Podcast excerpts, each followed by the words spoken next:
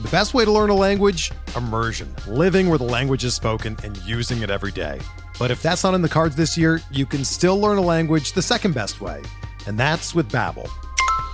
Be a better you in 2024 with Babbel, the science-backed language learning app that actually works. Don't pay hundreds of dollars for private tutors or waste hours on apps that don't really help you speak the language.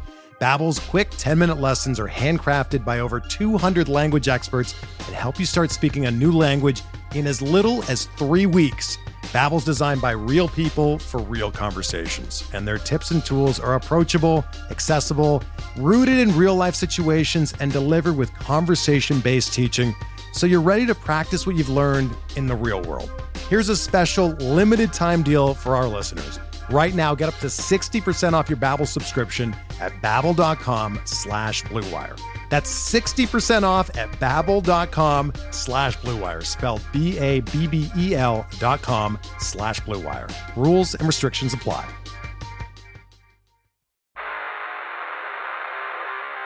You don't want it. You don't need it, but you're going to get it anyway. The Kevin Sheehan Show. Here's Kevin.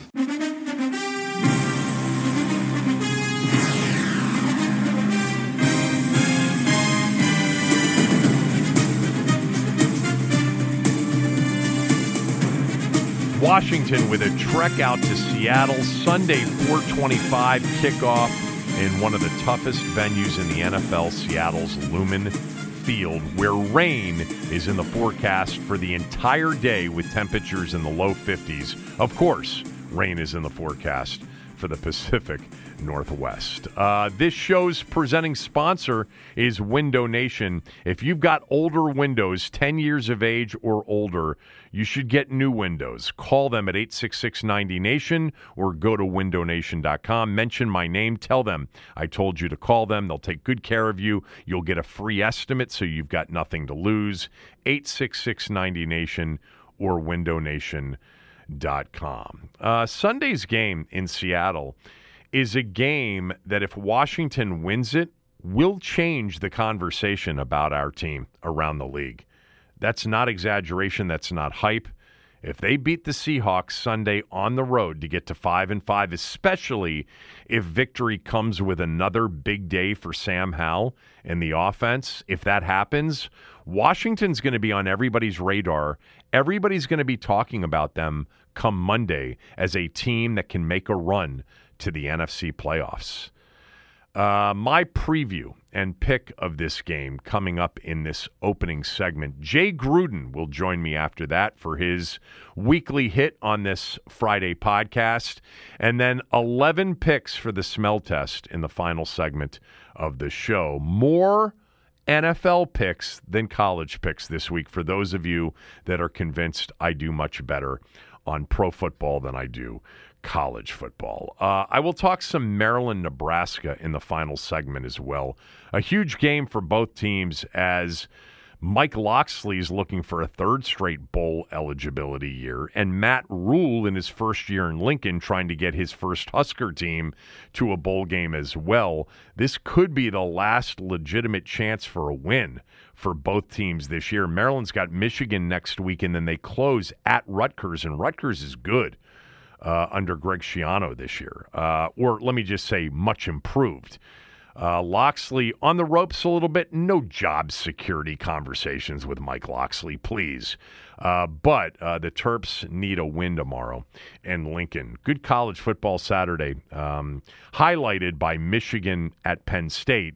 As the recording of this podcast is taking place, no news on whether or not Michigan's going to be punished for the sign stealing uh, drama that's been going on. Uh, Washington and Seattle on Sunday. I am looking forward. I am to the game on Sunday. And I'm also looking forward to the changes that'll be coming at the end of the year. All right, I am. You know, I think Josh Harris is already well on his way to putting together a list of general manager candidates that he wants to interview, perhaps even a short list of potential new head coaches that he wants or is hoping that his new GM will want to interview. So the offseason coming up is going to be an interesting one. We all understand that. It'll be fun to know that the next group is not going to be Dan Snyder picking, you know, coaches, etc. Uh, I am looking forward to that. Uh, but that's a few months away, and we're still in the midst of a regular season that still has eight games left, nearly half the season for Washington. And their last two games have, for me right now, uh, subject to change, of course, but for me right now, the last two games have given me reason to be optimistic about what we're going to see the rest of the year. Now, this is Washington. It never seems to go well, especially once you think it might. But for now, anyway, I think they are an upset win on Sunday in Seattle away from changing the whole vibe of this season. If they are to pull it off with another strong performance by Sam Howell in the offense at 5 and 5 with the Giants on deck, the outlook on this season will be different. I think it'll be different for a lot of you who don't think they have any chance of beating Seattle and might admit, hey, okay, if they beat Seattle, we can have a conversation about the rest of the season on Monday. Uh, I think they have a chance to beat Seattle. And maybe that's why I'm having this conversation right now. But I do know that if they do pull it off, the outlook on this season will be completely different, even though some of you will say that it's just delaying the inevitable that even if they play well on Sunday, win and win some more games and get on a little bit of a mini roll, you're convinced they'll blow the one or two that matter the most at the end of the year. I'm not going to disagree with that. I understand that lack of expectation or that expectation that they would that they would blow it even if they put themselves in position to do something. I'm just telling you that if they win on Sunday and Sam plays well, he and the team are going to become a trendy pick to go to the playoffs. And while I'm not going to be the guy, I promise, talking about getting to the playoffs and then having a chance to do something when they get there, I will be talking about a team that is going to play some important playoff stakes games down the stretch. And that will be a good thing for Sam Howell to play in those kinds of games down the stretch versus you know, the kinds of games that we thought they would be playing when they lost to the Giants a few weeks ago. If they lose, there, there's still going to be some opportunities, you know, coming up, um, assuming that they beat the Giants next week. That could be the closest to a should win game they've had in years. The Giants right now at my bookie are 17 point underdogs to Dallas. I think that's the biggest point spread of the season so far. They don't have a quarterback. They don't have a quarterback capable of playing well enough to keep a game close against anybody. You know, Washington win or lose Sunday against Seattle will be at least a touchdown favorite. Maybe if they win Sunday as high as a double digit favorite against the team that just beat them a few weeks ago 14 to 7. It's because of the quarterback. No Daniel Jones, no Tyrod Taylor they'll have this guy DeVito.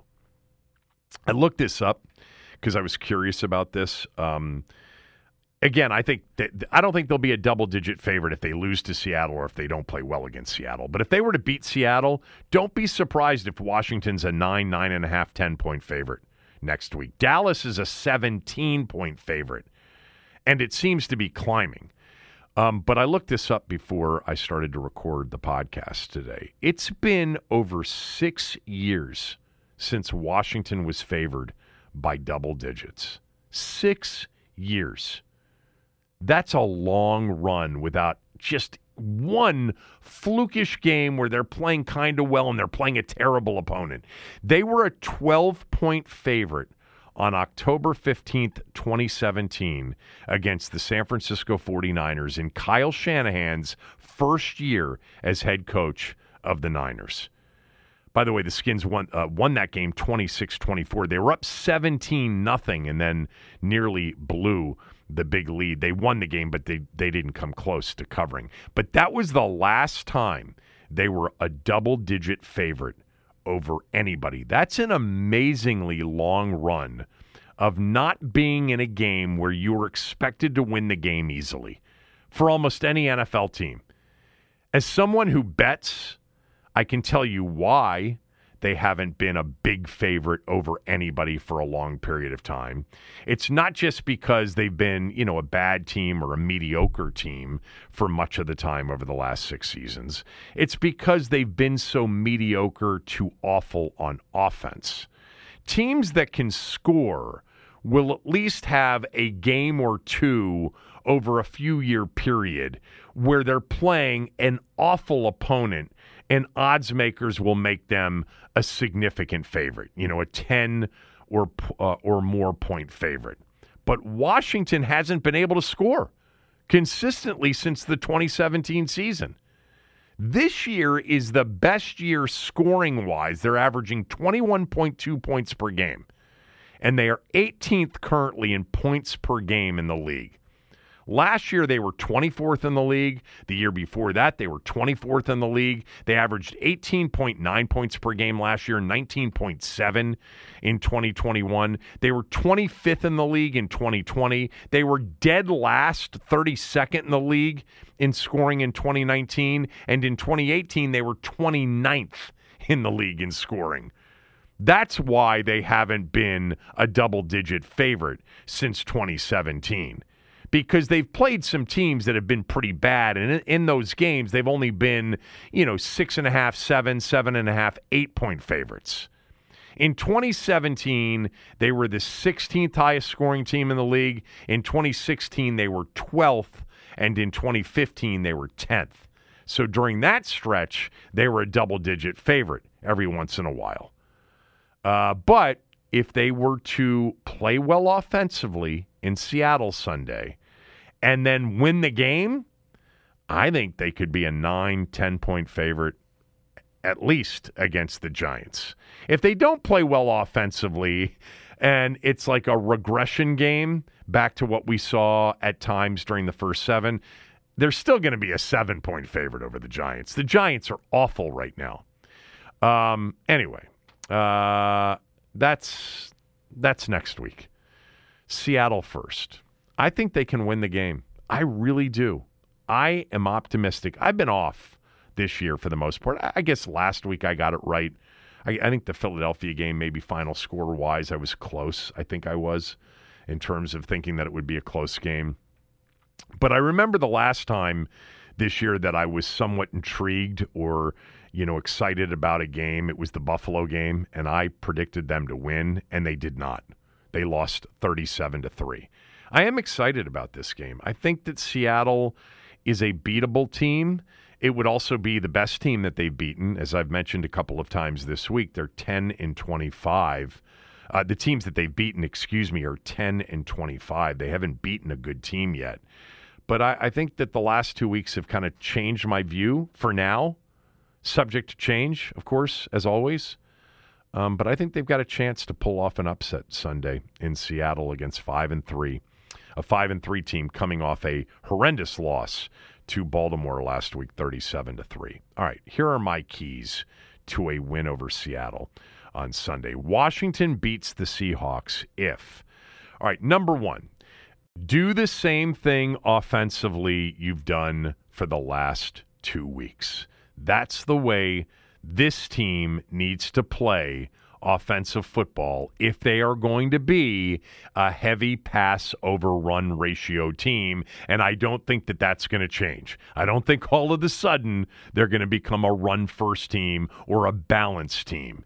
But if you're intent on throwing the ball a lot more than running it, and I don't have a problem with that, you can't revert to what wasn't working for the first seven games at times, which was the pure drop back stuff You've got to stick with what's worked. Quick game, three step drops, screens, traditional and bubble, dashes, sprint outs, moving the pocket, getting Sam into rhythm, getting him confident, getting the ball quickly into the hands of your playmakers, and keeping a defense off balance. They've done a great job the last two weeks. Seattle's a little bit different than New England and a little bit different than Philadelphia, so it won't be exactly the same. Seattle's strength is in their back end. Um, but this is the kind of offense, if they're going to be heavy pass over run, this is the way they need to throw the football for now. It doesn't exclude dropbacks. They had plenty of those last week, but it came after the established quick game and getting it out in a hurry. You're going to minimize the number of times he gets hit, you're going to minimize the number of times he gets sacked, and you're going to maximize the number of times a ball leaves his right hand and lands in the arms of one of your playmakers. Uh, I'm looking forward to hopefully seeing a third consecutive week of that. Uh, there's been a lot of discussion about how bad Seattle's run defense is, and will this be the week that they really lean on the run a little bit more? Look, last week they got 24 rushes out of Gibson and Robinson Jr., but it's because they moved the chains. You know, they moved the chains by using their quick game to gain yards, to stay on the field, to convert on third down, to, to make first downs on first and second down as well. But 55% on third down gives you a lot of opportunities, you know, each week. They've run 21 more offensive plays than their opponents the last two weeks.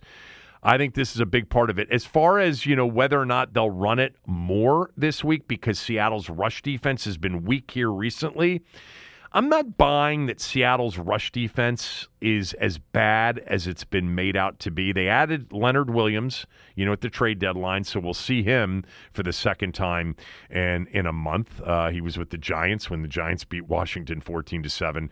Baltimore runs it on everybody. Okay, they had 300 yards against Seattle last week. Um, they faced Arizona. Arizona's average yards per carry was okay. They faced the Browns the week before Baltimore. The Cleveland rushed it for 155 yards, but it was 3.8 yards per carry. I, I, they had a great uh, rush defense against Cincinnati. I'm not buying that their rush defense is so awful that Washington should be able to go on the road and take the crowd out of it by running and being more balanced this week than they have been at, at any time this year. I don't think that's in Eric Bieniemy's mindset. Um, I like the run extension plays. I think that's essentially what is what he's been able to say to Ron, who I do think has been pushing since the Buffalo game to decrease the number of pure dropbacks so that the sack numbers would come down. I think Eric was stubborn there for a few weeks, but ultimately, we've gotten two really good game plans, two well called games, given his talent, given the teams that he's faced.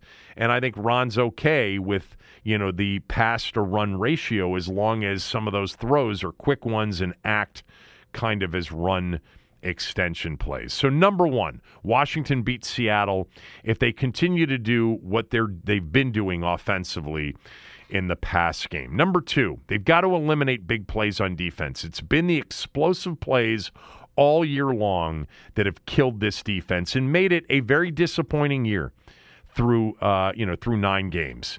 The chunk plays last week, another one. Now they did a, pretty good job defensively last week, with the exception of the 64-yard run by Stevenson. Uh, and that, but that those are the plays that have hurt. Big runs, big throws. You know, even the Giant game where the defense held the Giants to 14 points and and and you know did a pretty good job for most of the day. It was the chunk plays. It was the long one to the you know, the rookie wide receiver from Tennessee. It was a couple of decent sized Barkley runs.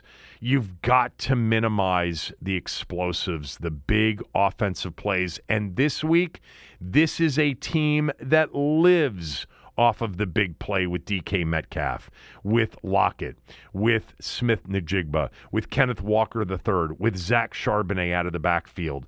Like they rely on the big play. Geno can make the big play. He's also hurt them, you know, by uh, turning it over a little bit. He's got, you know, nine touchdowns, seven picks. He's had a lot of turnover worthy plays.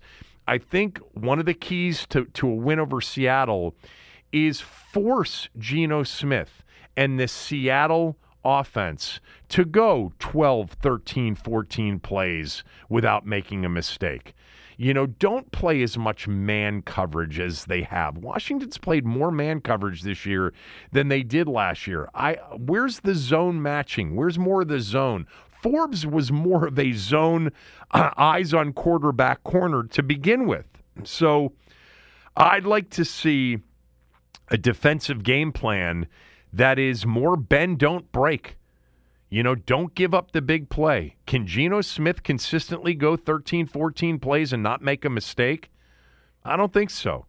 Next up, and lastly on the list of Washington beats Seattle if keys, is the cliched don't self destruct. But it's more important this week. When you play in a venue like the one they're playing in on Sunday, it is easy to self destruct. You know, when you play in Seattle, when you play in Kansas City at Arrowhead, you play in Buffalo, you play in New Orleans, it is really hard to play a clean game. You've got to be buttoned up, especially on offense. You can't have third and threes turn into third and eights because of false starts. So whatever, you know, the signals are, the silent counts are, you got to be buttoned up offensively.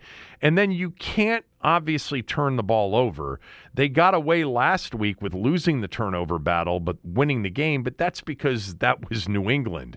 You can't hand the game to them and you know, self-destruction in these venues just you see it all the time with road teams and and so they've got to be ready to play a clean football game. And I'll just add one thing to this last key. Uh, the crew calling the game Sunday, the referee crew, is the Alex Kemp crew.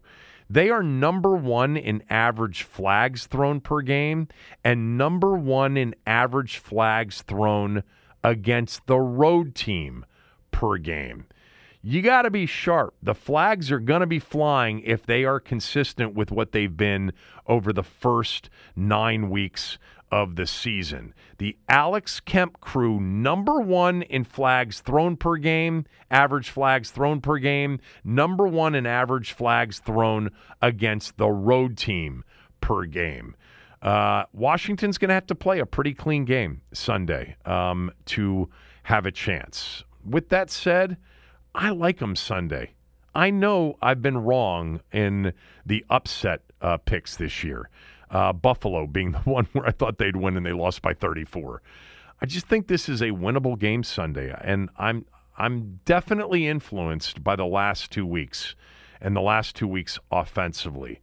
I've got Washington winning a high scoring 30 to 24 game in overtime. They win the toss, they take the ball, they drive it down the field, and Sam Howell is once again viewed as a guy that can do it with his third consecutive outstanding game and his second outstanding game in a win.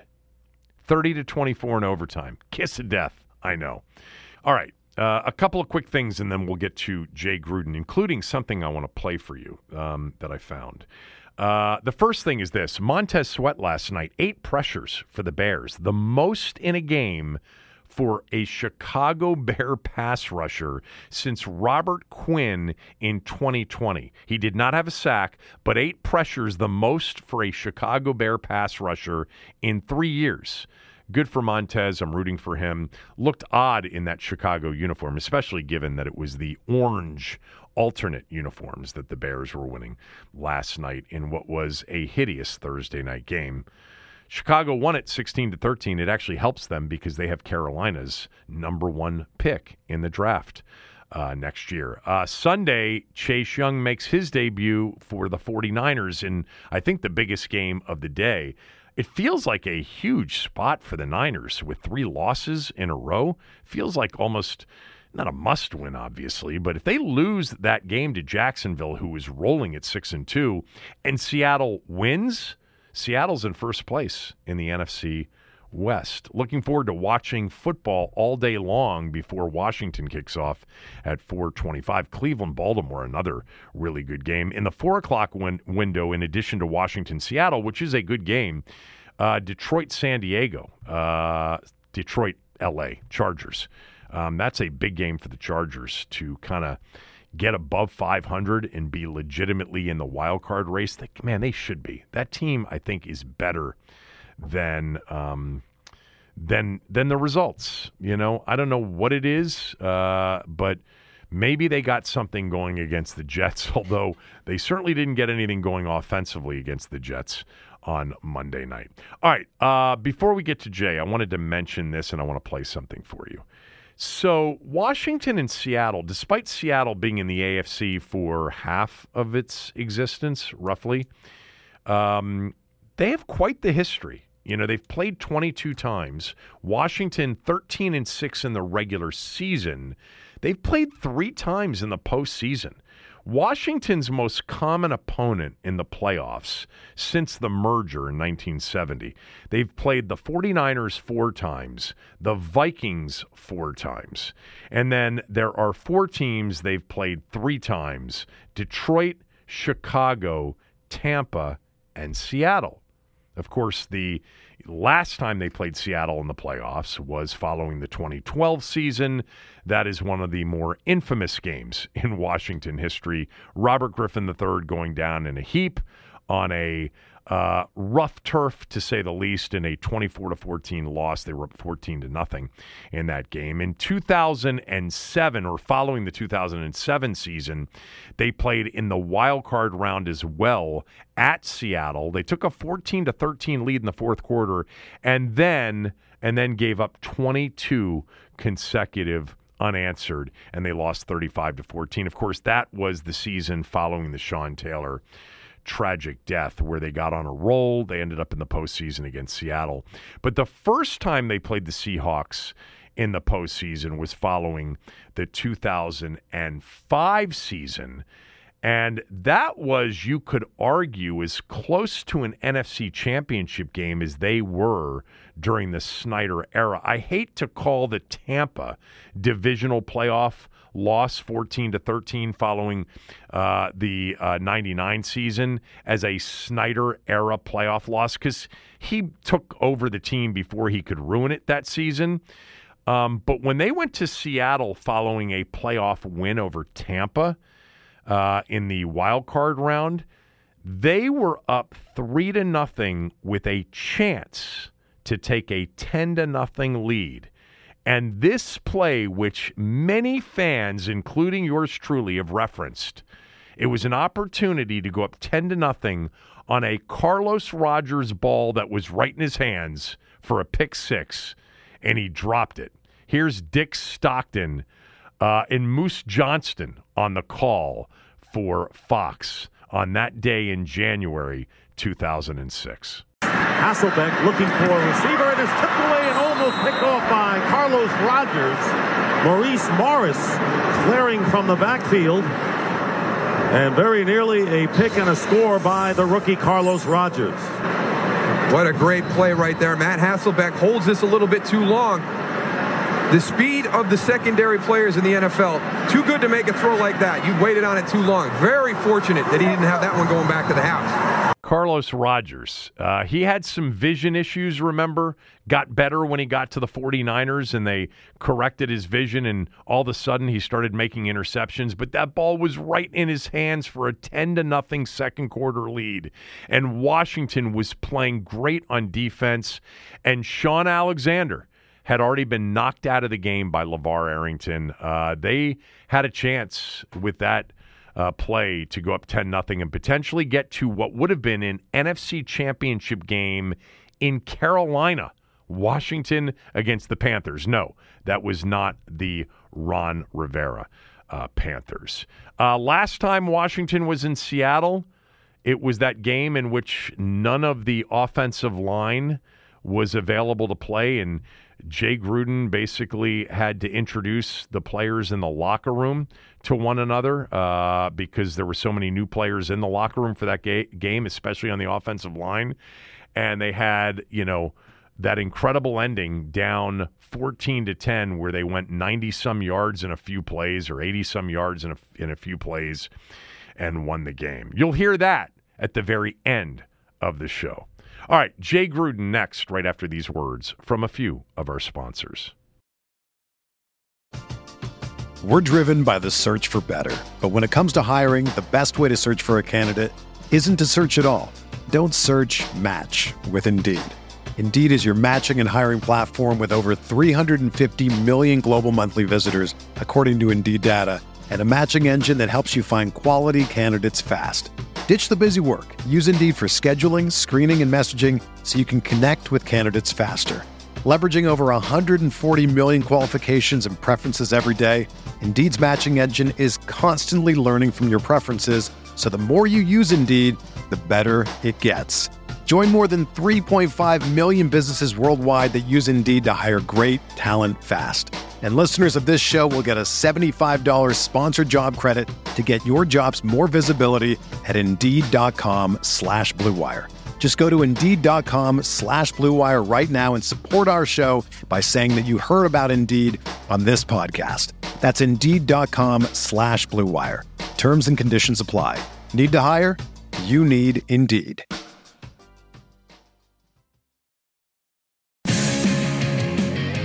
This segment of the show with Jay Gruden is brought to you by my friends at Surfside. Uh, guys, if you're hunkering down to watch football this weekend and you're looking for a food answer for Penn State, Michigan at noon tomorrow, or all of the games Sunday. We get a one o'clock window where we're not solely focused on Washington, so we get to watch Baltimore, Cleveland, San Francisco at Jacksonville before Washington kicks off at Seattle at 425. I've got the food answer for you. Go to surfsidedc.com and order one of Surfside's fajita boxes.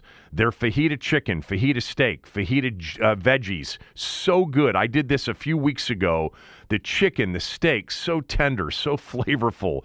And it's all in a convenient grab and go box. You can order online at surfsidedc.com. You can pick it up, you can have it delivered straight to your door. This is for a small gathering, a medium gathering, or a large gathering. The food is great. The fajitas are incredible. And this is a great answer for just this time of year when you've got, you know, gatherings at your house, holiday time. These fajita boxes make dinner so easy. You know, you can pick it up on your way home. Uh, you can, again, order for, for delivery. SurfsideDC.com's got your food answer for this time of year and certainly for a football weekend with their fajita boxes. Again, learn more at surfsidedc.com. Jay Gruden is with me every Friday during football season, and he jumps on right now. We'll talk about Washington and Sam Howell and their matchup with Seattle here in a moment. I wanted to start by going back to Sunday and a coach who coached for you, Kevin O'Connell, who's the head coach of the Minnesota Vikings, and what he was able to pull off on Sunday with Joshua Dobbs, who came in, you know, after the trade deadline midway through the week and apparently knew nothing of the playbook, had to come in after the first drive of the game when their quarterback who would replace Kirk Cousins uh, was concussed. And the word is that he essentially walked through uh, with Josh Dobbs over the final, you know, 54 minutes of that game. Each play as he called it. Like he he basically instructed him what to do on every play, and somehow they pulled off you know an incredible win at Atlanta. Uh, he coached for you. Tell me what you think happened Sunday in Atlanta. Well, Josh Dobbs had about three days to learn some plays. So Josh is a, one of the smartest human beings on earth. So he can handle it. He's been in seven different uh, systems already it's just a matter of um, the the terminology is what's different for Josh. You know, some people call Aggie, all go, whatever it might be, but the the the plays are pretty similar, just about the terminology. And if anybody can handle it, Josh can handle it. But in the course of a game, you give your backup quarterback, like we had to do with Sanchez, and we got to do with Josh Johnson when he got here in a short time notice. You have to give them like a package of about 20, to 25 plays they got to learn. And situationally, third down and short, third down long, short yardage, goal line, whatever it might be, red zone, and they have to learn a package of plays, and then you might have to talk them through a couple of them just to remind them what this is and who's going where and the motion and calling the play. So yeah, it's it's difficult, but Josh is uh, like I said, very intelligent guy and can handle it you know, you mentioned Mark Sanchez. So there was a story told this week. I, am going to ask you if it's true. The night that you guys played Philadelphia in 2018, which was two weeks after Alex got hurt, and that night, remember, Colt McCoy got hurt. You put Mark Sanchez yep. into the game on a very limited playbook. The story that was told this week, I heard it on XM Sirius, was that you turned over the headset or you got Kevin O'Connell involved because O'Connell explained the plays to Sanchez as if they were the plays that were sort of similar to the playbook they had both shared together in 2009 with the Jets. Is that true? Yes. As soon as uh, Colt McCoy got hurt, I took the headphones off and gave them to Kevin uh, for a couple of reasons. One, because he had been working with him um, on an individual basis, trying to get him caught up to a level of functionality where he could go into a game and play. So they were communicating closely. So I let him call the plays. the first play he called was uh, was a duo and went 90 yards for a touchdown. I said, "Damn, Kevin, you're pretty good at this." yeah, Adrian Peterson. Right. yeah. Yeah. The, the rest of the night did not go so well. It didn't go as well as it did for Dobbs on Sunday. But you, but it was a better No. opponent. No, yeah, you're exactly right. But you know, the big thing is when you have a quarterback like that, athletic ability is is really important because Josh Dobbs made some plays with his legs that, you know, I, I- mean, you just can't coach, which is critical in third down situations. And for some reason, Atlanta Falcons decided to play two man on fourth and seven against Josh Dobbs, who can run. Which I just still can't understand that one. But anyway, because Atlanta was my survivor pick, that's why I'm so. Oh, really? Yeah. Calling two man. Yeah, yeah. Well, you won your lock of the week on this show. You had Cincinnati on Sunday night. Um, so you are now, Yeah, I course. think, five. Uh, I think you're five and two um, so far with your locks what do of you the guys, week. what do you guys want from me? What do you want from me? I know it's damn. It's really good. Um, you mentioned Josh Dobbs. Uh, Josh Johnson was incredibly bright too, right? I mean, that was one of the reasons you signed him. Yes, Josh Johnson was is, is not was he is Yeah. very bright, and I had him at Cincinnati, which was a good thing. So he kind of some of the plays kind of carried over, and he had a little bit. He remembered a little bit of those plays, so it was easy for him to come in and function too. And he could run. I've I've always wondered about some of these quarterbacks that hang around forever. You know, Chase Daniel, Josh Johnson, Josh Dobbs, um, you know, Jacoby Brissett. You know, guys that have never been regular starters, but everybody seems to want them in their quarterback room, in their locker room, um, as a backup in in case of you know break glass emergency. What is it about these kinds of guys that allows them to stick around for a long career, never be a regular starter, make a lot of money? By the way, I mean Chase Daniels, an all timer. I think he made fifty million or something like that in the NFL, and and played in like three or four games total. But what is it about those guys that that gives them a chance to stick forever? Well, first thing you want your backup to do is he's got to be able to function if something happens. That's number one. He's got to be good, and those guys are all uh, pretty good quarterbacks. Number two, they have to support the starter, and they got to make sure that you know there's no drama, there's no controversy. That this is a starter, we're going to support him, but I'm going to get myself ready to play if need be, and if need be, I'm going to be able to function, and all those guys can do that. Um, certain teams want certain types of backups, backups that are similar to the skill set that they have as a starter. Some people want skill set that is totally different because it gives a defense a different look. So it's just a, it's a matter of who you want and what you want. But the most important thing is can they function when they get in there? And number two, will they support the starter and make him better? Um, how quickly were did you feel that Kevin O'Connell, Sean McVay, um, if ever, were going to be future head coaches? Well, that's a good question. Well, being a head coach from a staff, number one, your staff, you have to have a pretty successful team yourself. You know, so you have to do well on one side of the ball. We were pretty good on offense, so it got them some interviews. And then once you get the interviews, do they have the personalities? Do they have the uh, ability to win over an owner and GM in an interview? And and the answer is easily yes. So getting their foot in the door is the most important thing. So you have to have success on your staff first, and then once they get the foot in the door and they get in front of people, will they perform? And easily, yes, for both those two guys. They're both very, um, they're both very bright. Obviously, they know football. Um, they have great personalities. They can motivate people. So that that comes off once they get in front of people. But you have to get in front of people first. I mean, but did you know as they were coaching for you? Did you know they were going to eventually get the opportunity and, pre- and Oh, impress yeah. somebody? Well, yeah, like I said, you have to have the success. I mean, there's Yeah. a lot of good coaches like that out there that haven't had the success or the opportunities to get interviewed because they you know, just haven't been on good teams. But yes, for sure, you can tell that they have something more than other assistant coaches on your staff, if that makes sense. And Sean, there's some there are some assistants on your staff that you know that'll never be a head coach, but there are some. Hey, if this guy gets an opportunity to get an interview, hell yeah, he's going to be head coach easy.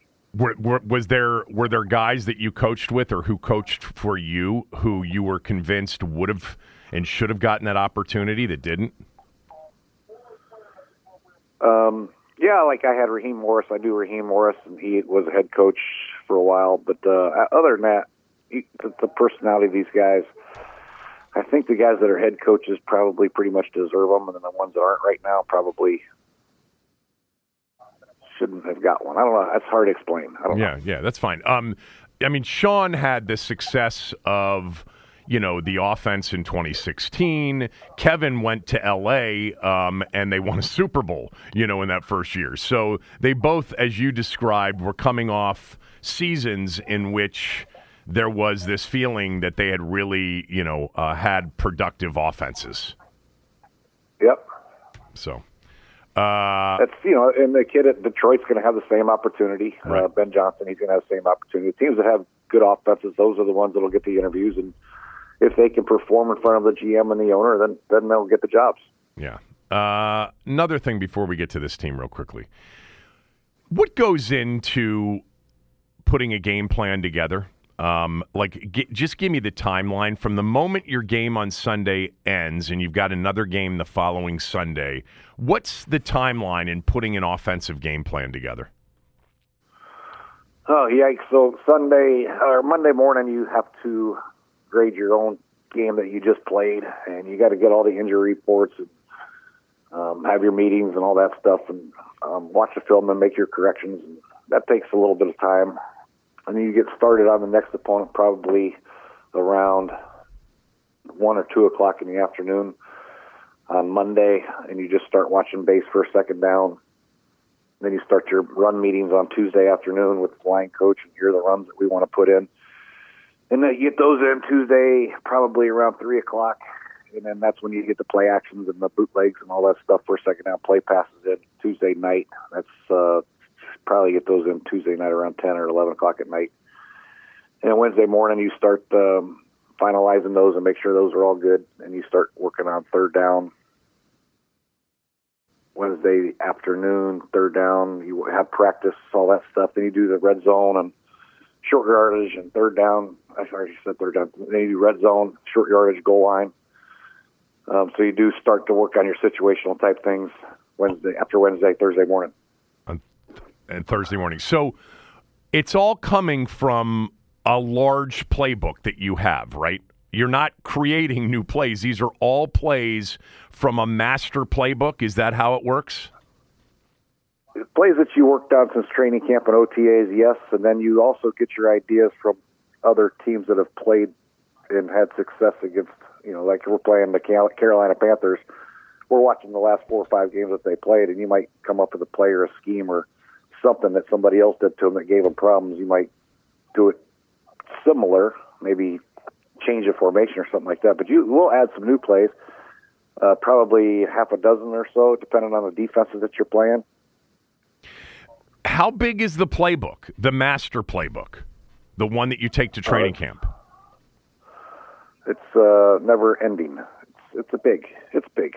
You know, I, I started to shorten it down a little bit. I just wanted the core concepts in of our plays, the running game and the passing game. You got your inside zone, your outside zone, your gap plays, your pull plays, your um, what perimeter run plays, and then you do your quick game, your drop back, your four verticals, you know, whatever it might be. You try to just narrow them down, um, and then you do them by um, specific areas of the field: red zone, 10, 20 yard line, 15, 10, 5, maybe third down and five maybe band beaters, whatever it is. But it's pretty big. Now, now I think about it, yeah, it's pretty big. Do you know how what the number of plays is that are in there? That like your oh. last playbook? I'd say at least at least uh, forty run, at least 50, forty runs, and then uh, at least one hundred and twenty passes at least.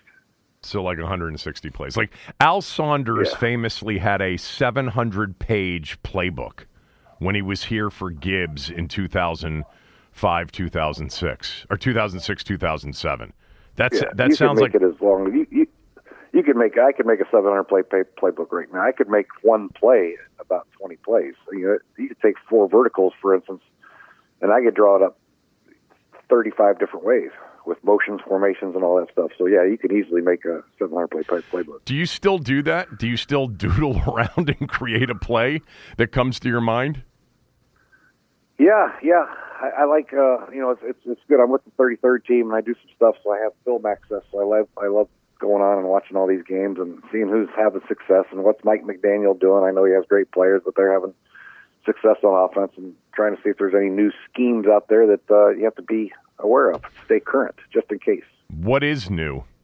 I mean, you watch Miami. You've seen a lot of this motion. I think Miami's probably yeah. They started the new flat motion. You know, a lot of people were doing them, you know, motions across the field, but they're they're starting to do just give Tyreek Hill a running start on some of these. Right kind of like arena football, but he's got to be lateral. That's the only really thing that's crazy new. Other than that, everything is pretty much the same. More RPOs. Bills are running more RPOs now, um, but everybody's been running RPOs. There's different ways of running them now. Uh, I, I want to ask you about RPOs in a moment, but that what, that motion, that getting, you know, it seems like everybody's copying Miami. You see, and you're talking about where you've got a receiver on the right side of the field, and he's going to go in motion to the right rather than coming across yeah, the yeah. line of scrimmage. I've seen a lot of copying of that on on RPO. Um, I've noticed, and it could be that there's just more running off of RPO, but the true RPO where the quarterback is going to make the decision to either throw it or give it to the runner. We're not talking about read option where the quarterback can keep it as a runner. The one where you are at risk with linemen being downfield because they're blocking run. It seems to me that I've seen less of this this year and I would attribute it to they called a lot of ineligible linemen downfield last year. You're right. Yeah, they they doing they're doing it again this year too. Yeah, I can remember when really Chip Kelly was started it that I can remember. And I can remember we were playing Philadelphia, I'd stand by the referees and wait for those damn linemen to be downfield, and I'd be pointing linemen, linemen downfield, and I actually got a call because, you know, the quarterback pulls it out. They're reading the linebacker. If the linebacker flows with the run, then they pull it out and they throw the slant and, and try to replace where the linebacker should be yeah. in the pass. So that, that's where it started. Uh, but yeah, they're calling it more, so you're seeing less of it. But there, there's still a lot of teams that are running quicker versions of it with maybe a tight end and a flat or right. a bubble screen, something like that. Yeah. All right. Uh, let's talk about Washington because it's it's a weekly conversation about Sam Howell and the NFL changes dramatically week to week, but the last two weeks have been pretty good for him and, and pretty good for the offense. So, what is your this week version of Sam Howell's future as a starting quarterback here in Washington? I think it looks bright, right? I mean, he's thrown for you know 600 yards plus the last two games against two pretty good opponents, and, and he's done it a lot of different ways. It's not a lucky 600 yards where he's throwing a screen and the guy's running for 80 yards. This is a legitimate pushing the ball down the field, reading defenses, out of the pocket, in the pocket, off schedule, on schedule, with anticipation type of 600 yards. Very quality. So yes, I think the future's bright for Sam. I think he's he's going to continue to get better and better the more he sees and the more he plays. So yes, I think he's the guy that you can build your team around. Plus, he's got a young contract, so you have some money to spend.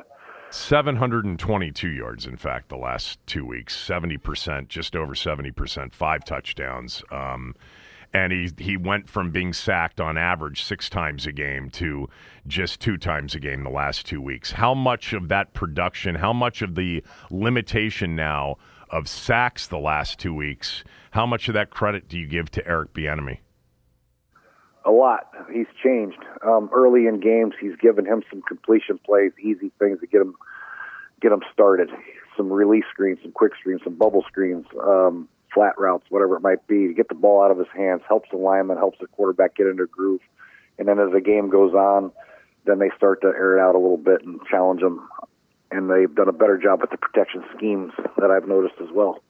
Um, they they had they didn't really have a good plan for the Giants. Let's just just call it what it was. They they were not prepared for the Giants fronts and blitzes. But now they're uh, prepared. The last couple of weeks, they haven't got challenged as many with as many blitzes. I thought New England would blitz them a lot more, but they didn't. But um, much better job protecting. That goes to the coordinator, and then getting the quarterback in groove, get him some confidence, get the ball out, let him set his feet and throw it. That goes to the coordinator as well. What did the first game without Montez Sweat and Chase Young look like to you? You know, it didn't look like a lot of different. It didn't look that much different to me. Did it to you? Well, it's, I, I mean, everybody's saying you know no pressures, no sacks, but to me it looked like New England was in quick game most of the day, and, and Mac Jones gets it out Oh, pretty they quickly. were. Yeah. Yeah, Yeah, New England was getting the ball out of their hands quick. and They always have, and Mac's not going to hold the ball a lot. You know, they got the one sack that they called the personal foul on, which is yeah. one of the worst calls in NFL history. But um, I, I, I didn't really, you know, I, I thought they'd keep one of the pass rushers, but uh, I didn't really think that they, those two guys were like dominating the game when they were here. So it wasn't that much different to me. Yeah. Um, all right. So, what is the challenge Sunday in Seattle? Uh, the last time Washington was in Seattle, I think, was that 2017 game where you guys went in with about four new linemen and had no chance before the game started and somehow pulled off a miracle win. Um, it's a tough place to play. Talk about that first. Yeah, it is a tough place to play, and that's something you have to handle. Um, snap count, silent counts. You have to get your tight ends and make sure they're aware of what's going on, and whether you're holding hands or how you're handling the snap count. That's number one, because in critical situations, it's going to be very, very loud, and Seattle's going to be ready to go. That's the most important thing, and then you just have to handle situational football and um, and and play your normal game. That's just it's no different going on the road. The biggest difference is the snap count. Uh, t- tell me about this this snap count, the the silent snap count. I think all of us recognize a silent snap count when we see it. You know, sometimes it's the guard that you know taps the center or whatever. But walk us through how a silent count works. Yeah, so we would have the uh, guard look back at the quarterback, and whatever the quarterback's signal was, whether it's a hand clap or a, a lift the leg up, that's when the quarterback's ready for the guard to tap the center. And then you have your you have to do your dummy snap count. so you have to have a fake one. Okay, I'm gonna lift my leg up, and and the guard's gonna tap the center and fake like they were going, and then try to get them off sides. So you have two or three different versions of the silent count, um, which is very simple. But the big thing is for tight ends and receivers and tackles. Sometimes they're far away and they can't see the ball move as easily, so they have to kind of work in unison with the tackles and the guards. And it's hard for the outside guys, and uh, it's just a big advantage for home teams. I think that's why the biggest advantage in pro sports is home games for football teams. Do tackles moving outside? Do they go by watching the ball? That's what they're going on. It's a silent count, so they're watching No, the ball. No. Sometimes they hold hands uh, with the guard, and the guard triggers him to move uh, based on his movement.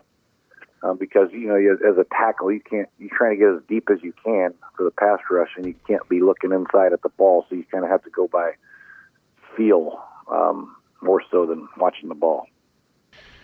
All right. Uh, you mentioned the crowd. You mentioned the challenge with Seattle, but specifically, how do they attack Seattle offensively, and then what's the concern defensively?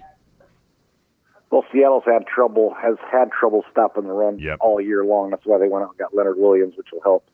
But still, they had trouble last week against Baltimore. Baltimore ran for like 250 on them, but Baltimore's a pretty special team right now. Yep. So you have to be able to uh, run the ball, um, keep their offense off the field, and then obviously defensively. I know they played much better in the secondary last week, but this is going to be a whole new challenge with DK Metcalf and obviously uh, the rest of the receivers there in, Njigba. So we'll see how they do there. But you have to be able to run the ball against these guys on the road. Yeah, but do- you're not expecting Eric Bieniemy to all of a sudden become a run-first team, do you, are you? No, no, I don't think so. No, um, which you know, Seattle really they have the, their strength of their team, in my opinion, is their secondary. So Right. You just got to be careful. They got a really good nickel at Witherspoon. The rookie's a really good nickel. Their corners are playing pretty good. Their back end is their strength. So uh, they just haven't had a whole lot of pressure. They went out and signed Frank Clark and obviously Leonard Williams, so that'll help them. Um, so maybe yeah, go after him. What the hell?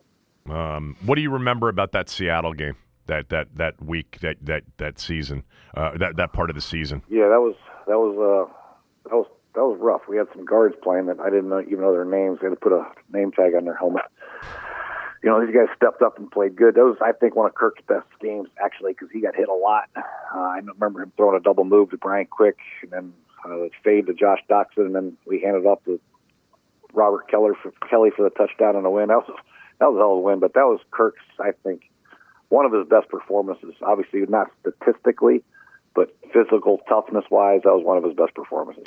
That season was frustrating for me because I felt like had you remained healthy, you had added some pieces defensively and you weren't nearly as bad on defense as you were in 15 and 16. And, you know, the, yes.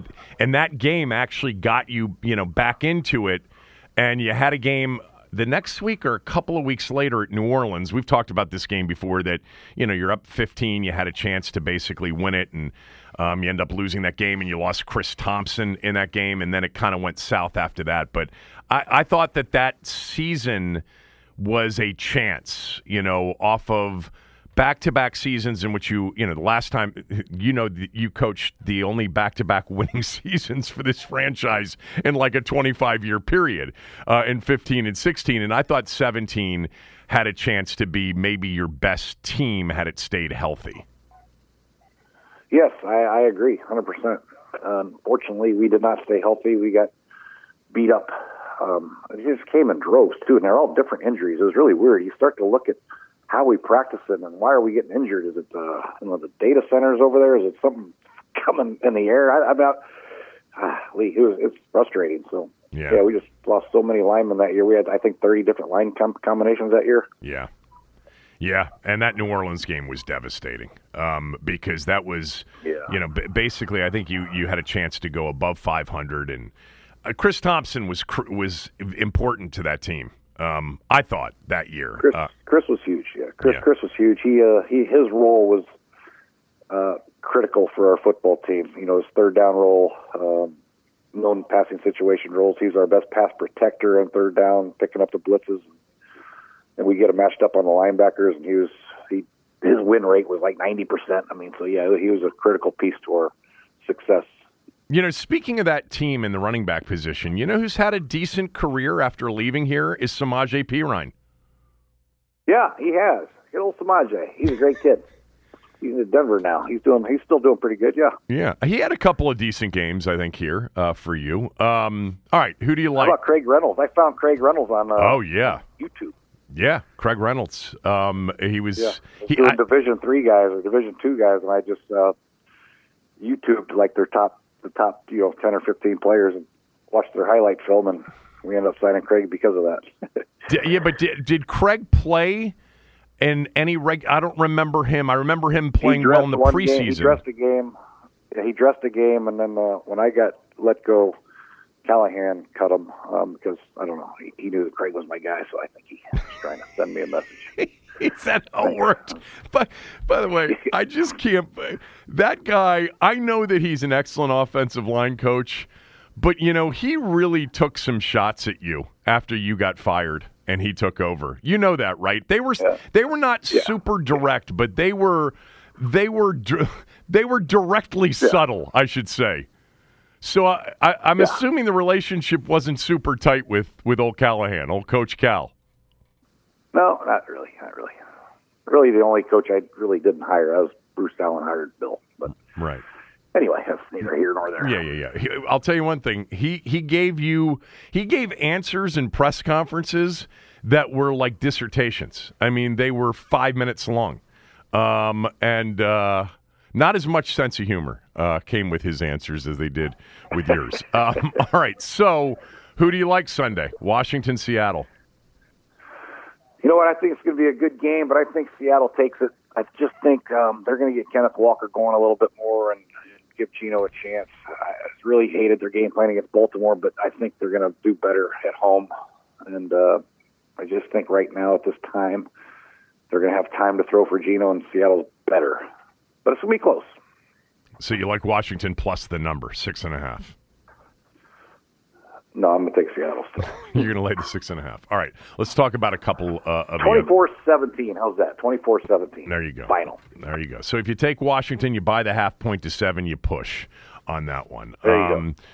There are a couple of other really good games this week, and it starts at 1 o'clock with San Francisco coming off their bye week. Jacksonville as well. One team playing great in Jacksonville, the 49ers having lost three in a row after they looked like easily the best team in the league. So uh, tell me what you think about this matchup. You know what? I think Jacksonville's coming off a bye too, which helps Yeah. out a lot. They're getting healthy, and they are healthy. They don't have any injuries of note to their football team. But at least San Francisco's coming off their bye, and they're getting Debo back, and I think Trent's coming back, so they'll be at full strength. And I think losing three games in a row, having a bye week, I think will help San Francisco. I think they come in and, and take care of Jacksonville. Uh, what about Cleveland's defense against Baltimore this week? Cleveland, the first time they played the Ravens, they had Dorian Thompson Robinson at quarterback. They got Deshaun back. You know, they held the Cardinals last week. I understand they were playing this guy Clayton Tune, a rookie. They held them in total to 58 yards of offense. I mean, it was domination. The Cleveland defense is one of the best we've seen in recent years. Um, although there's some really good defenses this year. The Jet defense is great. But uh, do you give Cleveland any chance against the Ravens Sunday? when you play great defense, you always have a chance. You create turnovers, you give your offense great field position. So yes, they have a chance for sure. And Deshaun needs to continue to play well. He had some good throws last week, couple bombs to Amari Cooper, which helped them win that game. But I just think Baltimore is uh, too good. I think they can. Baltimore is a weird team because they are. You think of them as like, oh my gosh, they're so fast and athletic, but really they they can punish you on both sides of the ball up front. They got a hell of a tight end and uh, Ricard. He comes in and he mauls people, and they got big guards. They got great center and Linderbaum. He's he's unbelievable. Yep. They can maul you with Gus Edwards, and they have Justice Hill, and they just added this other Mitchell guy. They can all hit you with the runs, and then and then Mark Andrews in the passing game is a dominant force. So I just think Baltimore's a better team. Uh, in the, in the late window, Lions at Chargers. I think kind of a big game for the Chargers, um, in particular, if they're gonna if they're gonna get back to the postseason this year. Uh, do you give them a chance? They're actually an, they're actually a three point dog at home. Um, although it's really not home. SoFi, you don't get home field uh, in in the odds from the odds makers because it's actually a road game for for the Chargers most weeks when they when they are at home, even for the Rams to a certain degree. Um, how do you size up that one? Yes, I like Detroit a lot. I think that San Diego or the Chargers, sorry, are uh, uh, they don't really have an identity right now. They can't run the ball. I mean, Austin Ekeler's a hell of a back. They got to get him outside on the perimeter somehow, and in the passing game, he'll be involved. And Keenan Allen, those two guys are really the only two they have on offense. Justin's a good player, but losing Palmer, losing um, Williams hurts them a lot. They don't have anybody else. Their tight ends hurt, aren't getting a lot. Everett and Parham aren't playing that well, so it's a two-man show over there. And I think Detroit will stop them and and, and continue their ability to run the football against the Chargers this week. Last week, I think they had 200 yards plus rushing against the Raiders for the Lions. So I'm thinking the Lions are going to come out with the, that mentality again and open up some play passes for Jared Goff, and they whoop the Chargers' butt. Um, two more. Uh, what do the Jets do with this great defense, with some playmakers, and with clearly horrible quarterbacking? Yeah, that's uh, they they got to figure it out. They got to, you know, they don't have any choices. You can't just go out and find a quarterback right now. You know, the Rams signed Carson Wentz. Maybe they should have tried to upgrade the quarterback at some time in the off season, knowing you had a 40 year old quarterback. And um, I don't know. Uh, you just have to coach him up and get him some plays that he knows and likes and can run and punt when you have to punt. Just don't turn the ball over and hopefully to win games 17 to 14 or whatever. it may be. Is Colt McCoy done? Uh, no, he's still getting paid by the Cardinals. After him to go back and play, he's got uh, four youngins. I think it'd have to be a pretty attractive offer. So he's not done done, but he can be done if he wants to be done. If that makes sense. Yeah, uh, it just seems like the, like I was thinking about you know why why Sean didn't sign Colt McCoy instead of Carson Wentz. Although I did read Carson was working with your brother, right? Yeah, he goes down there. A lot of quarterbacks go down there. Jon's got an office in Tampa, and, and they go watch film and whatever, and have some fun and talk ball. All right, uh, give me your lock of the week. Lock of the week is Detroit. Detroit laying three I watched at I the watched Chargers. the Chargers play against the Jets, and I know it's the Jets. Jets are really good defense, but right now the Chargers really. I mean, they had a punt return for touchdown. They had an interception to set them up at the two yard line. That's how they got two of their touchdowns. I just don't see them moving the ball consistently against Detroit. Uh, not to mention that um, Detroit is coming off a bye, uh, and and the Chargers are on a short week because they played the Monday night game. Um, scheduling doesn't always work out fairly. Uh, that may be a big and reason. there's that. Yeah, why the Lions are three point favorites. All right, uh, thanks for doing this as always. Have a good weekend. I'll talk to you next week. All right, Kevin. See. Up next, my smell test for the weekend, if you want it, uh, right after these words from a few of our sponsors.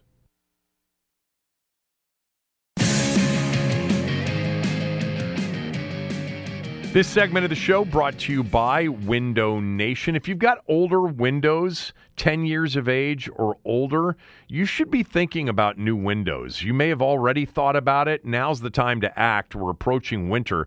A winter, if you haven't seen, that is being forecasted to be much snowier than normal. Yeah, the Capital Weather Gang had their winter weather forecast out yesterday. They're calling for much above normal snowfall. Doug Kammerer, Channel 4, he was on with me the other day on radio. He's calling for a much above snowy winter. Uh, so if you've got old windows, you're going to lose big money uh, by paying much higher heating bill costs than you should be. You can reduce your energy costs both in the winter and summer by up to 30% with new windows. And right now, Window Nation wants to help out as we approach winter. Uh, right now, for this month only, 0% financing for five years. 0% on whatever you purchase if you decide to finance your purchase for five years. Plus, two windows free with every two you buy. So you're only paying half price on the windows to begin with. Now is the time to protect your family from the elements, lower your energy costs, and upgrade the look and feel of your home. Window Nation's the company to work with. You call them right now at 866 90Nation or go to windownation.com. Mention my name. You'll get a free estimate, so you've got nothing to lose. They will take good care of you. Their average installer, 16 years of experience with over 20,000 windows installed.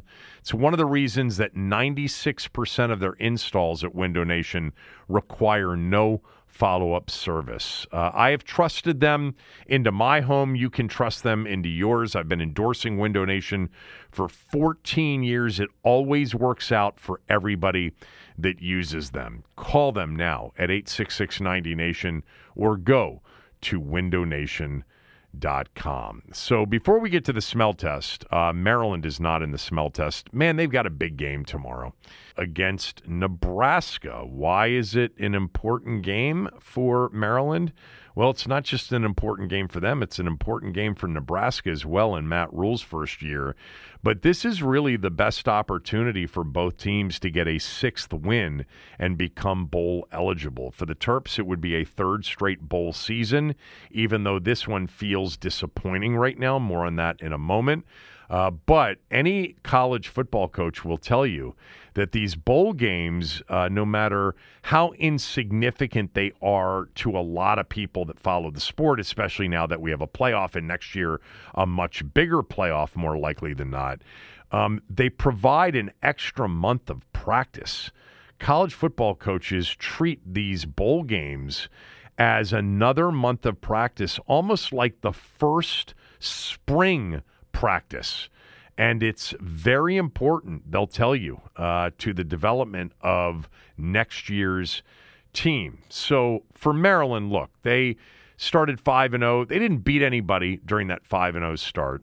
Mike Locksley did say before the year he expected his team to be now in a position to compete for a Big 10 championship. He did not predict a Big 10 championship. Some of you have reached out to me recently and said stop defending Locks. He predicted a Big 10 championship. No, he didn't. He pre- he said that the standard now at Maryland should be competing for Big Ten championships. He felt like the program was in that position. And, you know, through five and a half games, it looked like it. They were 5 and 0 and they were up on Ohio State 17 to 10 in the third quarter in Columbus. Uh, but Since then, it's gone downhill. As a double digit favorite against Illinois at home, they lost. As a double digit favorite on the road against Northwestern, they lost. And those are two really hurtful losses. Now, Mike's done a great job. He's recruited well, he's coached well. Um, there are moments, certainly during some of these games, where I'm as frustrated as some of you. You know, the penalties um, have been a problem uh, for sure uh, during his run here in College Park. But look at what it was before he got here. This program was a mess. And he is coaching in the toughest, other than the SEC West, the second toughest anyway, division in college football, which will change next year. But, you know, competing in the Big Ten East has been, you know, very difficult. Uh, two bowl wins in a row, and it looked like a season that could produce eight or nine wins that won't now. Um, but he needs this one tomorrow at Nebraska, not for his job. He's safe. I mean, Locks has done, I think, considering where this program was, an outstanding job. But they need to go to another bowl game. They need to have that extra time. Uh, they need to be, you know, in one of those holiday spotlight bowl games where everybody's betting and and maybe win a third uh, in a row. Not, you know, overly significant to a national picture. I understand that, but they have Michigan next week and at Rutgers to close the season. They'll be an underdog, big underdog next week, and they'll probably be an underdog at Rutgers. Rutgers is six and three. They played well. Uh, hell, they were in the same kind of position Maryland was against Ohio State. They were up at halftime. They had a chance to go up nine early in the third quarter, and they threw a pick six, and it was all downhill from there. Kind of almost a similar game to the one that Maryland played. Uh, tomorrow's big for the Terps. Um, hope they can go to Lincoln and get a win. All right, let's get to the smell test. Kevin looks where the John Q public is putting their cash and does the opposite. It's, it's time, time, for the, the smell, smell test. test. The smell test, as always, presented by MyBookie. Go to mybookie.com or mybookie.ag. Use my promo code KevinDC and they'll hook you up with a cash bonus on your initial deposit. MyBookie, by the way, has the lowest total they've ever had on a game. I know that because it's the lowest total ever on a game. Iowa and Rutgers tomorrow, 28 is the over under number at my bookie. Now, if you've been following Iowa, you know they have very low totals in their games. But 28 is an all time low in college football history, or at least since they started to track this kind of thing. Uh, pretty amazing um, that a college football game has a total of 28. But if you've been watching Iowa recently, all of their games go under pretty much. The last three weeks, the totals have been 34, 30 and a half, and 32. And every single game has not only gone under the total, it's been way under the total. Last week, 32 against Northwestern, 10 to 7 final. The week before that, it was 30 and a half against Minnesota, 12 to 10 the final. And the week before that, it was 34 against Wisconsin, and the final score was 15 to 6. Um, it has been an under fiesta this year in Iowa games. Seven and two, the under is so far. Uh, with Iowa Hawkeye games, and this week against Rutgers, 28 is the total. That is not included in the smell test this week. Uh, what is? Well, let's get to it. First of all, last week uh, I mentioned that a lot of you don't like when I give out more college games than pro games. Well, I was 0 for 2 in the pros and uh, 4 7 and 1 in college. Um, 4 7 and 1. So this week, though, more NFL games than college games. But let's start in college. How the hell is Virginia Tech favored at Boston College? I had Virginia Tech last week. They got crunched by Louisville 34 to 3. They are favored by a point and a half at Boston College, a team that's won five games in a row. Plus, Boston College, closest against Florida State of anybody this year. They lost by two to Florida State. Uh, I'll, I'll take the Hokies minus the one and a half. Liberty's laying 13 and a half at home against ODU. Liberty's undefeated. Uh, the public loves Liberty. I'll buy the half point and take ODU plus the 14. ODU's Old Dominion, for those of you that don't know. Oak State coming off that Bedlam win, the last Bedlam game with Oklahoma last week, is laying two and a half against UCF. That's perceived to be way too short. An Oklahoma State team that's really played well recently, not just last week and their win against Oklahoma, but Gundy's got that team playing very well and still in the hunt for a Big 12 championship. I'll take UCF by the half point and take them plus three. Houston, I've been kind of good with Houston for some reason. I had them against West Virginia. They won outright on a Hail Mary. Then I had K State against Houston, and uh, K State won big. And then last week I had Houston plus a short number against Baylor, and they won outright 25 to 24 in overtime. This week they are a public choice against Cincinnati. Uh, catch uh, catching two and a half. Cincinnati catching two and a half. I'll take the Bearcats. They've had a tough season in their first season without Fickell. I'll take Cincy by the half point plus three. And then San Jose State is laying a point and a half against eight and one Fresno. Four and five San Jose State laying a point and a half against Fresno. No big injuries in that game to quarterbacks anyway. I'll take San Jose State lay the point and a half. Let's go to Sunday. I like the early game in Frankfurt. I like the Patriots plus one and a half. Uh, the Patriots, you know, they're a team right now that nobody believes in, and they're only getting a point and a half against a Colt team that, you know, has had some moments. So I'll take the Patriots plus one and a half early Sunday morning. I'll take the Packers plus three at Pittsburgh. The public likes the Steelers against a Green Bay team that has struggled to score, but is pretty good defensively.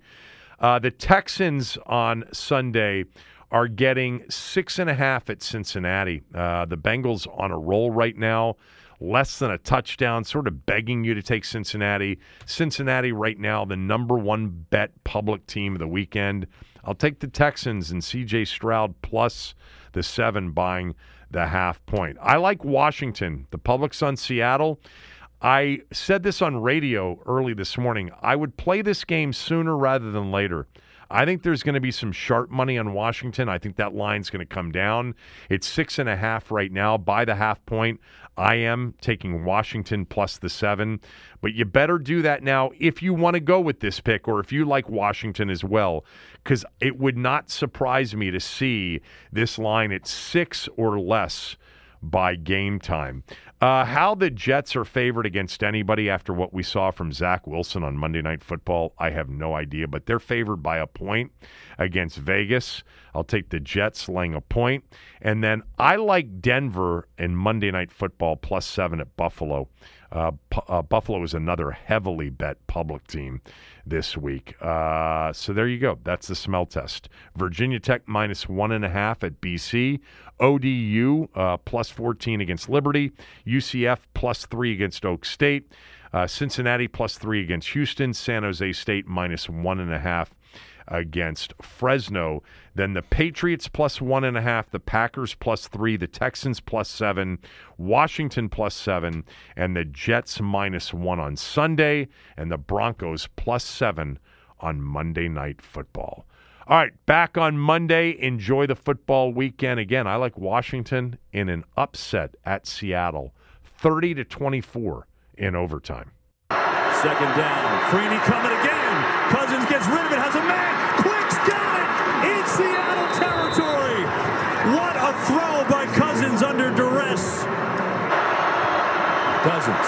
Back again, firing deep for Doctson. Diving! He's got it! Ryan Anderson comes in at fullback. Kelley the back. Rob Kelley going forward. Rob Kelley, touchdown! Washington leads. Wilson. One man rush, but here comes Kerrigan. He gets away. He sets. He throws a Hail Mary to the end zone. It is incomplete. And the Redskins win it. What a game in Seattle. Everyone is talking about magnesium. It's all you hear about. But why? What do we know about magnesium?